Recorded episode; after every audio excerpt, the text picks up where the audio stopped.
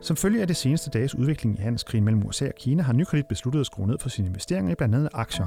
Det fortæller Frederik Ingholm, chefstrateg i Nykredit i ugens podcast. Når aktier faldt så markant, som de gjorde mandag, så skyldes det, at investorerne er blevet rigtig usikre på, hvilken vej verden vil bevæge sig over den kommende tid, lyder vurderingen. Hør mere om lidt. Udover handelskrigen og nyt fra centralbankerne har sommeren budt på en ny budgetaftale i USA, der kan være positivt nyt for markederne. Få den historie til sidst i programmet. Du lytter til Investor Insights fra Nykredit. Mit navn er Kasper Sagmann.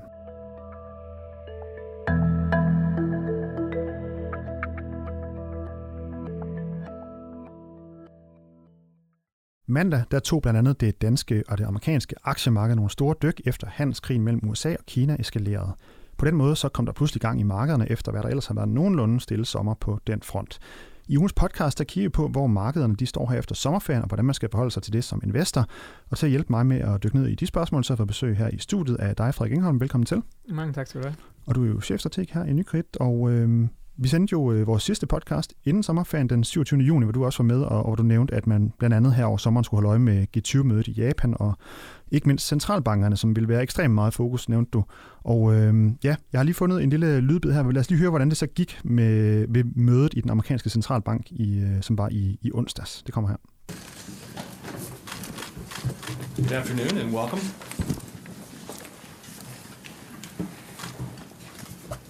We decided today to lower the target for the federal funds rate by a quarter of a percentage point to a range of 2% to 2.25%. The outlook for the U.S. economy remains favorable, and this action is designed to support that outlook. Og det her, det var altså centralbankchefen øh, Jerome Powell, som kunne annoncere den første rentesænkning fra, fra den side i, i 10 år. Men øh, allerede dagen efter, som var i torsdags, der annoncerede Donald Trump så en øh, eskalering af handelskrigen med Kina, og det har så ført til nogle store dyk på aktiemarkederne. Det danske OMX 25-indeks faldt med 2,6 procent, og det brede amerikanske S&P 500-indeks det faldt med 3 procent, og det er det største fald på en enkelt dag i år. Frederik Engholm, hvordan øh, skal vi tolke den her reaktion, man kan sige meget stærke markedsreaktion oven på, øh, på de seneste dages øh, begivenheder? Jamen, jeg synes, man skal tolke det som om, at, øh, at, at øh, investorerne generelt er blevet rigtig usikre på, øh, hvilken vej verden vil bevæge sig over den kommende tid. Og, og der er flere elementer i det. Det ene er, at, at, at handelskrigen eskalerer.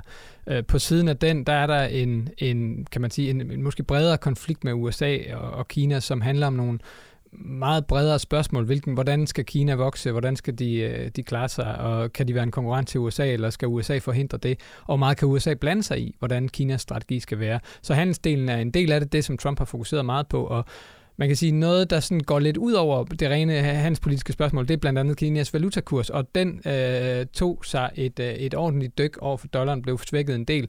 Øhm, ja, her var det i går? Eller ja, mandag? ja, og, øh, og, det, og det medvirkede til den uro, vi så i går, fordi man kan sige generelt, så har Kina sådan historisk øh, blandet sig meget i, hvordan deres valutakurs lå. Den generelle opfattelse i markedet er, at det de holdt mere og mere op med, og, øh, og øh, det kan være svært at vurdere præcis, hvad der sker bag linjerne, fordi de kan også styre lidt, hvad bankerne gør, så det er ikke sådan helt så enkelt i Kina. Øhm, men den generelle opfattelse er, at den kinesiske valuta er nogenlunde færre, og det, at den, den så svækkes, er måske et resultat af, at markederne presser på for, at den skal svækkes i en situation, hvor Kina rammes af nye handelspolitiske angreb, og myndighederne ikke gør særlig meget for at forhindre det, for det er jo også lidt en, en, en, hvad skal man sige, sådan en sikkerhedsventil, der kan, kan, kan gøre, at, at eksporten kan holde sig oppe på et tidspunkt, hvor man bliver ramt af andre ting.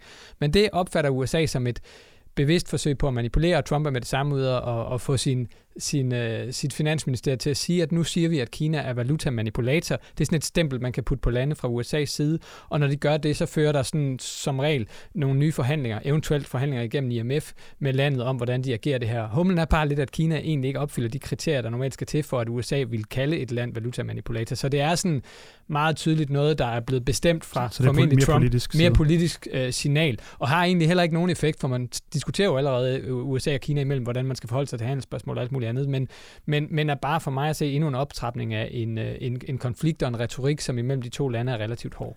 Ja, hvorfor er det egentlig så, bare lige for at forstå det hele, hvorfor er det så al- alvorligt så at sige, at, at Kina de går ind og, og ligesom øh, gør de her ting med deres valutakurs? Ja, man kan sige, at i det, i det omfang, amerikanerne prøver at, at pålægge kinesiske varer øh, øget 12, sådan at, at de stiller sig ringere i konkurrencen med USA, så i det omfang Kina samtidig øh, svækker deres valuta, så kan man sige, det, det op, op, øh, opvejer ligesom effekten af den her forøgede tolv og stiller så de kinesiske selskaber lige så stærkt, måske hvis man gør det i tilstrækkelig høj grad, over for, øh, for, for amerikanske selskaber. Så det er altså en måde at fastholde, at kinesiske varer stadig er billige i USA, hvis valutaen flytter sig alt for kraftigt.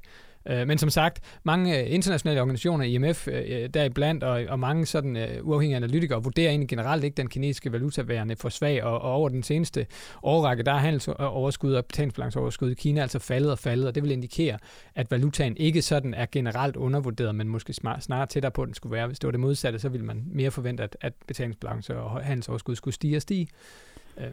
Men du nævner altså, at investorerne er blevet lidt, øh, lidt, lidt nervøse oven på det her, og vi har også, vi kan se på, på forsiden af, af børsen i dag, der står der, at øh, investorer søger ly for Trumps øh, handelskrig, og øh, det er, man kan sige, det er blandt andet gået ud over, at, der er blevet solgt ud af de her, nogle af de her cykliske selskaber, som det hedder, altså FL Schmidt, kunne være, bare for at tage et par eksempler, AP Møller og, og, og Pandora, mens nogle af de mere defensive, altså medicinalselskaber for eksempel, de, de er knap så hårdt ramt, og jeg ved også, at I Nykredit har, har foretaget en, en, en justering af jeres investeringsstrategi øh, ovenpå på den her eskalering af handelskrigen, simpelthen, hvor I sendte den her analyse ud i går, hvor der, som jeg har på min, på min skærm, hvor der står strategiupdate, øh, lavere risiko i porteføljerne fra overvægt til neutral i aktier og kredit.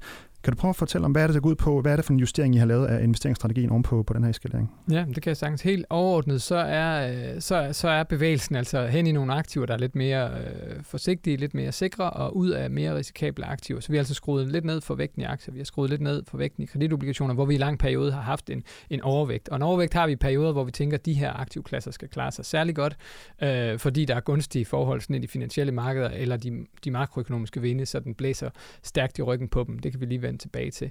Øhm, men, men, men, men, men, men det er sådan en justering, vi har gjort, så vi nu har, står med en portefølje, der i virkeligheden er sådan mere det, vi vil have på lang sigt. Vi synes ikke, der er nogen særlig grund til at læne sig ud i et marked, der, der for os synes mere usikkert, end det gjorde for bare en uge siden. For vi var ikke blandt dem, der havde forventet, at vi skulle se endnu en eskalering af handelskrigen. Vi var snarere blandt dem, der havde forventet, at de næste måneder ville bringe os tættere på en, en løsning, og måske endda i løbet af efteråret en, en, en handelspolitisk aftale mellem de to parter.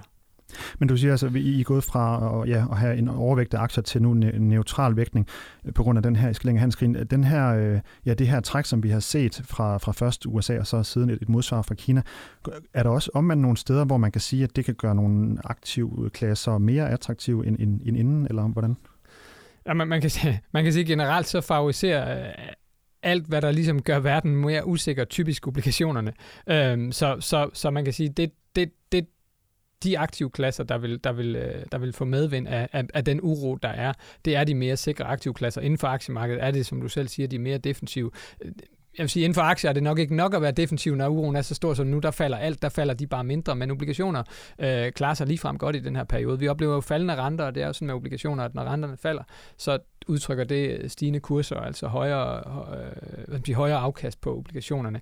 Problemet er bare lidt, at, at man kan sige, at renterne er allerede meget lave, så det, at vi rykker ind i obligationer, er ikke fordi, at vi forventer, eller øger vores vægt i obligationer som modsvar til, at vi sænker den i aktiekredit, er ikke så meget, fordi vi har nogle, nogle store forventninger til afkastene der, men snarere sådan, det er den naturlige øh, måde at skalere op i den del af de mere sikre aktiver, når vi skalerer ned i de risikable aktiver, og hvis tingene udvikler sig sådan lidt mere øh, turbulent over den kommende tid, og så, så, så, er det, så er det værre, det der foregår i aktiekredit, også selvom man køber ind i nogle, nogle, øh, nogle øh, obligationer, der ligger med, et meget lav, med en meget lav renteniveau. Så det er ikke, fordi det bliver nogen guldgruppe formentlig at være der. Nej, fordi vi så jo for nylig, at øh, blandt andet den tyske 30-årige statsobligation gik, øh, så vidt jeg husker, i øh, omkring minus. Øh, ja, ja, ja, ja, den kom lige præcis i minus, så alle tyske statsobligationer nu er i minus helt ud til 30 år. Den 10-årige tyske statsrente er minus på, på en halv procent, så, så man kan sige, selvom man i realkreditobligationsmarkedet kan få nogle, nogle, nogle, nogle svagt bedre afkast, så, øh, svagt bedre renteniveauer, så er det ikke, så er det ikke det, der sådan er baggrund for beslutningen. Det er simpelthen at skære, skalere risikoen øh, i porteføljerne ned og komme øh, lidt ud af en del af de, øh, de aktier, vi har haft. Vi har jo stadigvæk en, en, en, i sådan en middelrisikoportefølje, en stor del af porteføljen i aktier og kreditobligationer, men bare ikke en større position end den, vi sådan tænker, vi skal have på, på, på, på lang sigt. Og det er simpelthen fordi, hvis jeg bare lige kort må sige det, det er simpelthen fordi med den den eskalering af handelskrigen, der kom, som altså kom uventet for os, der, men, der, der, der, der ser vi altså en større sandsynlighed for, at vi kan, vi, kan, vi kan opleve en lidt længerevarende periode, hvor global vækst bliver ved med at halte lidt. Vi har tabt luft det sidste, ja i virkeligheden halvandet års tid. Øh, globalt, specielt i industrien. Og, øh, og, og den periode ser vi egentlig kan fortsætte lidt længere tid, og så samtidig, kan man sige, for det har vi jo også oplevet den sidste måned, at, at det har været tilfældet de sidste par måneder, og, og på trods af det har aktiemarkedet jo faktisk klaret sig pænt, både der og faktisk den største del af, af 2019, så, så, så er vi nu i en situation, hvor, hvor, hvor, hvor de sidste par måneder, der har vi kunne blive reddet af, at centralbankerne i stigende grad er gået fra, fra at og sådan sige, at man, øh, vi er selvfølgelig opmærksomme til mere eksplicit at sige, at vi kommer til at forsvare og beskytte væksten, vi kommer til at på den ene eller anden måde at, at lempe politikken, måske sænke renterne. Det har de været sådan mere eller mindre direkte ud og sige hele vejen rundt i verden. Og nu er vi kommet i en situation, hvor det ligger allerede i forventningerne. Så det er desværre for centralbankerne at være den her hånd under, under, under markedet, tror vi, i en periode, hvor, hvor, hvor der er altså noget ekstra usikkerhed om væksten, og hvor vi ser lidt større sandsynlighed for, at vi skal lidt længere ned, før vi ser en stabilisering og en, en vending i væksten, vi havde håbet allerede måske kunne komme i efteråret. Så det er simpelthen det er en lidt dårligere balance, lidt mindre effekt af centralbankernes retorik og, og, og lidt forværret vækstudsigter på kort sigt, selvom vi ikke er ude i et scenarie, hvor vi tror, øh, øh, verden er på vej vej ned i en egentlig nedtur. Og det er altså som sagt øh, handelskrigen her mellem USA og Kina, og så centralbankernes øh, agerende og retorik, der har fyldt meget i, øh, i overskrifterne og hos investorerne her over sommeren de sidste 5-6 uger. Er der ellers noget, du, du mener, sådan, man kan sige, måske også har følt, men som måske er blevet lidt overskygget af de to andre temaer inde på, på det her område? Ja, man kan sige, det, det, det der har været, en af, en af de ting, der er gået lidt under radaren i hvert fald, som, som, som, øh, som har været fremme i medierne, men ikke har fyldt så meget, det har været, øh, at, at man faktisk har formået at lave en, en budgetaftale i USA. Det har tidligere været sådan, og senest øh, faktisk øh, i slutningen af sidste år, hvor aktiemarkederne var meget turbulente, og ind i år, at, øh, at, at den amerikanske øh, øh, kongres har haft svært ved at få gennemført øh, godkendt budgetter, fordi man har været så uenig og så øh, har så polariseret politisk klima i USA med demokrater og republikanere, der står stærkt, og Trump, der skælder ud på demokraterne i meget stort omfang. Og der har man altså ikke kunne blive enige om nogle øh, budgetter i flere omgange, og det har ført til de her government shutdowns, hvor man simpelthen måtte sende statsansatte hjem i stort omfang, og skabt usikkerhed og også i virkeligheden skadet forbruget i første kvartal der fik vi så en aftale nu meget tidligere, end mange havde regnet med hen over sommeren, og det viste sig faktisk, at det var, det var demokraterne, der var de nemme at snakke med, og republikanerne, der stemte imod øh, Trumps aftale. Men der har man altså sikret sig nu en budgetaftale for næste år, og, og også det her system, USA har med sådan et egentlig loft for, hvor meget gæld man må, ha, må have i, øh, i det føderale USA, det har man løftet, sådan at man ikke længere lige skal slås med det problem de næste, de næste halvanden års tid, tror jeg, eller noget af den stil. Så man har, man har fået øh, en knast af vejen, der ellers kunne ligge og, og drille os i løbet af efteråret, som det har gjort det de foregående år. Og, øh, og, og hvem er det godt for? Er det nogle særlige sektorer, eller nogle særlige, er det, er det særlige typer af værdipapirer? Altså er det, er det aktier, eller er det andre? Nej, ja, man kan sige generelt, at det her noget, der... der øh, altså i sidste ende, så kan man sige, hvis, hvis man virkelig troede, at det her kunne blive sådan en, en, en, et, et stort problem, så USA ikke fik løftet sit gældsloft, så kunne man stå i en situation, hvor man ikke kunne udstede ny gæld, men altså blev ved med at opbygge et underskud, og var nødt til at stoppe med at betale renterne på sin gamle gæld, og altså stå i det, man kalder en statsbankrot eller en default. Øh, så på den måde ville det være skidt for obligationsmarkedet, men først og fremmest er de her konflikter. Nogen, der øger usikkerheden om væksten, øger usikkerheden om, om, om, øh, om, om situationen, og dermed typisk skader aktier mere faktisk, selvom det er noget, der handler mere om obligationsmarkedet. Så, så, så det er sådan bredt set godt for, for aktiemarkedet, men, men jo ikke en bekymring, der stod sådan lige foran døren, men snarere end vi skulle forholde os til senere i efteråret. Men den, den knude er altså skubbet væk, og det har altså ikke fået særlig opmærksomhed, for det faldt stort set oveni i, i at man skulle, øh, var begyndt at kigge frem mod både ECB-møde og, og, og et møde i Federal Reserve. Og hvis vi nu øh, kigger lidt frem, vi er jo godt i gang med andet halvår her 2019, og øh, bare lige for at tage den her øh, og se hvad, noget af det næste, altså nu, nu øh, ja, da vi stod her for 5-6 uger siden øh, her i studiet og snakkede, der var det G20 og, øh, og, og centralbankmøderne, vi kigger lidt frem mod. Hvad er sådan noget af det næste, som, øh, som man som investor og markedet ligesom kigger frem øh, mod af, af større øh, begivenheder? Så ja, men jeg vil sige, at, at nu bliver det spændende, og det er det, der er rigtig meget fokus på lige nu, om, om USA og Kina får talt hinanden så meget øh, ind i bokseringen, som man ikke kan mødes igen øh, på forsonlig vis. Og egentlig havde man jo...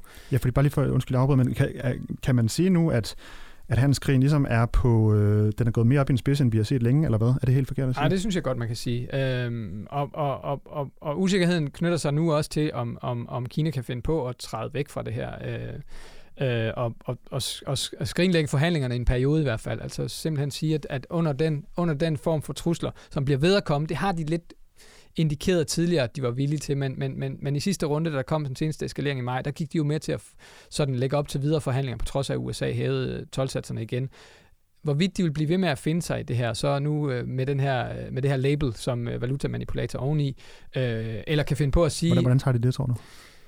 Jamen, jeg tror, der kommer en eller anden officiel udmelding om, at det ikke er noget, det gjorde de også sidst, at det ikke er nogen god måde at, at, at skabe et, et godt forhandlingsmiljø. Og, og, og faren er altså, at Kina, Kina siger, okay, den her øh, Trump, han er umulig at forhandle med, vi kan ikke rigtig regne med noget, og selvom han siger, at han gerne vil forhandle på Q20-mødet, så går der kort tid, så hæver han 12 igen. Så vi, vi holder en pause og siger, at vi kan godt leve med en kinesisk økonomi, der bliver presset lidt. Vi har måder at stimulere på, og så må, så må Trump leve med de de, øh, de effekter, det har på amerikansk økonomi, og, og, og måske forringet, forringet chancer for at blive genvalgt, det er risikoen. Men vi må stadig sige, at Kina er nok dem, der har, der har, der har mest på spil her, og, og, og har også nogle andre agendaer, der gør, at de rigtig gerne vil have landet det her. Men det er en, en, en seriøs risiko, at de kan finde på at vende det her ryggen, og det vil der være rigtig meget fokus på, fordi man havde jo lige aftalt, inden Trump forhøjede 12 at man skulle mødes igen et, et, et minimøde var på tale i august, ikke med hovedparterne, men ellers og så et, et stort møde i Washington i september var allerede, øh, var allerede planlagt. Og, og, er de to ting stadig i bogen eller i kalenderen? Det, det, det ved vi ikke. Der er ikke rigtig blevet sagt klart, at, øh, at de ikke er. Altså Trump tweetede jo der, da han, da han forhøjede 12, eller varslede en forhøjelse, forhøjelse af 12 igen på en resterende del af de kinesiske varer, øh, der skulle træde i kraft i september, at man stadig, altså at han stadig gerne vil forhandle. Men, øh, men Kina har ikke sådan rigtig øh, meldt klart ud omkring, om de kunne finde på at, at trække sig. Men som sagt, jeg tror stadig det mest sandsynlige er, at forhandlingerne fortsætter, men parterne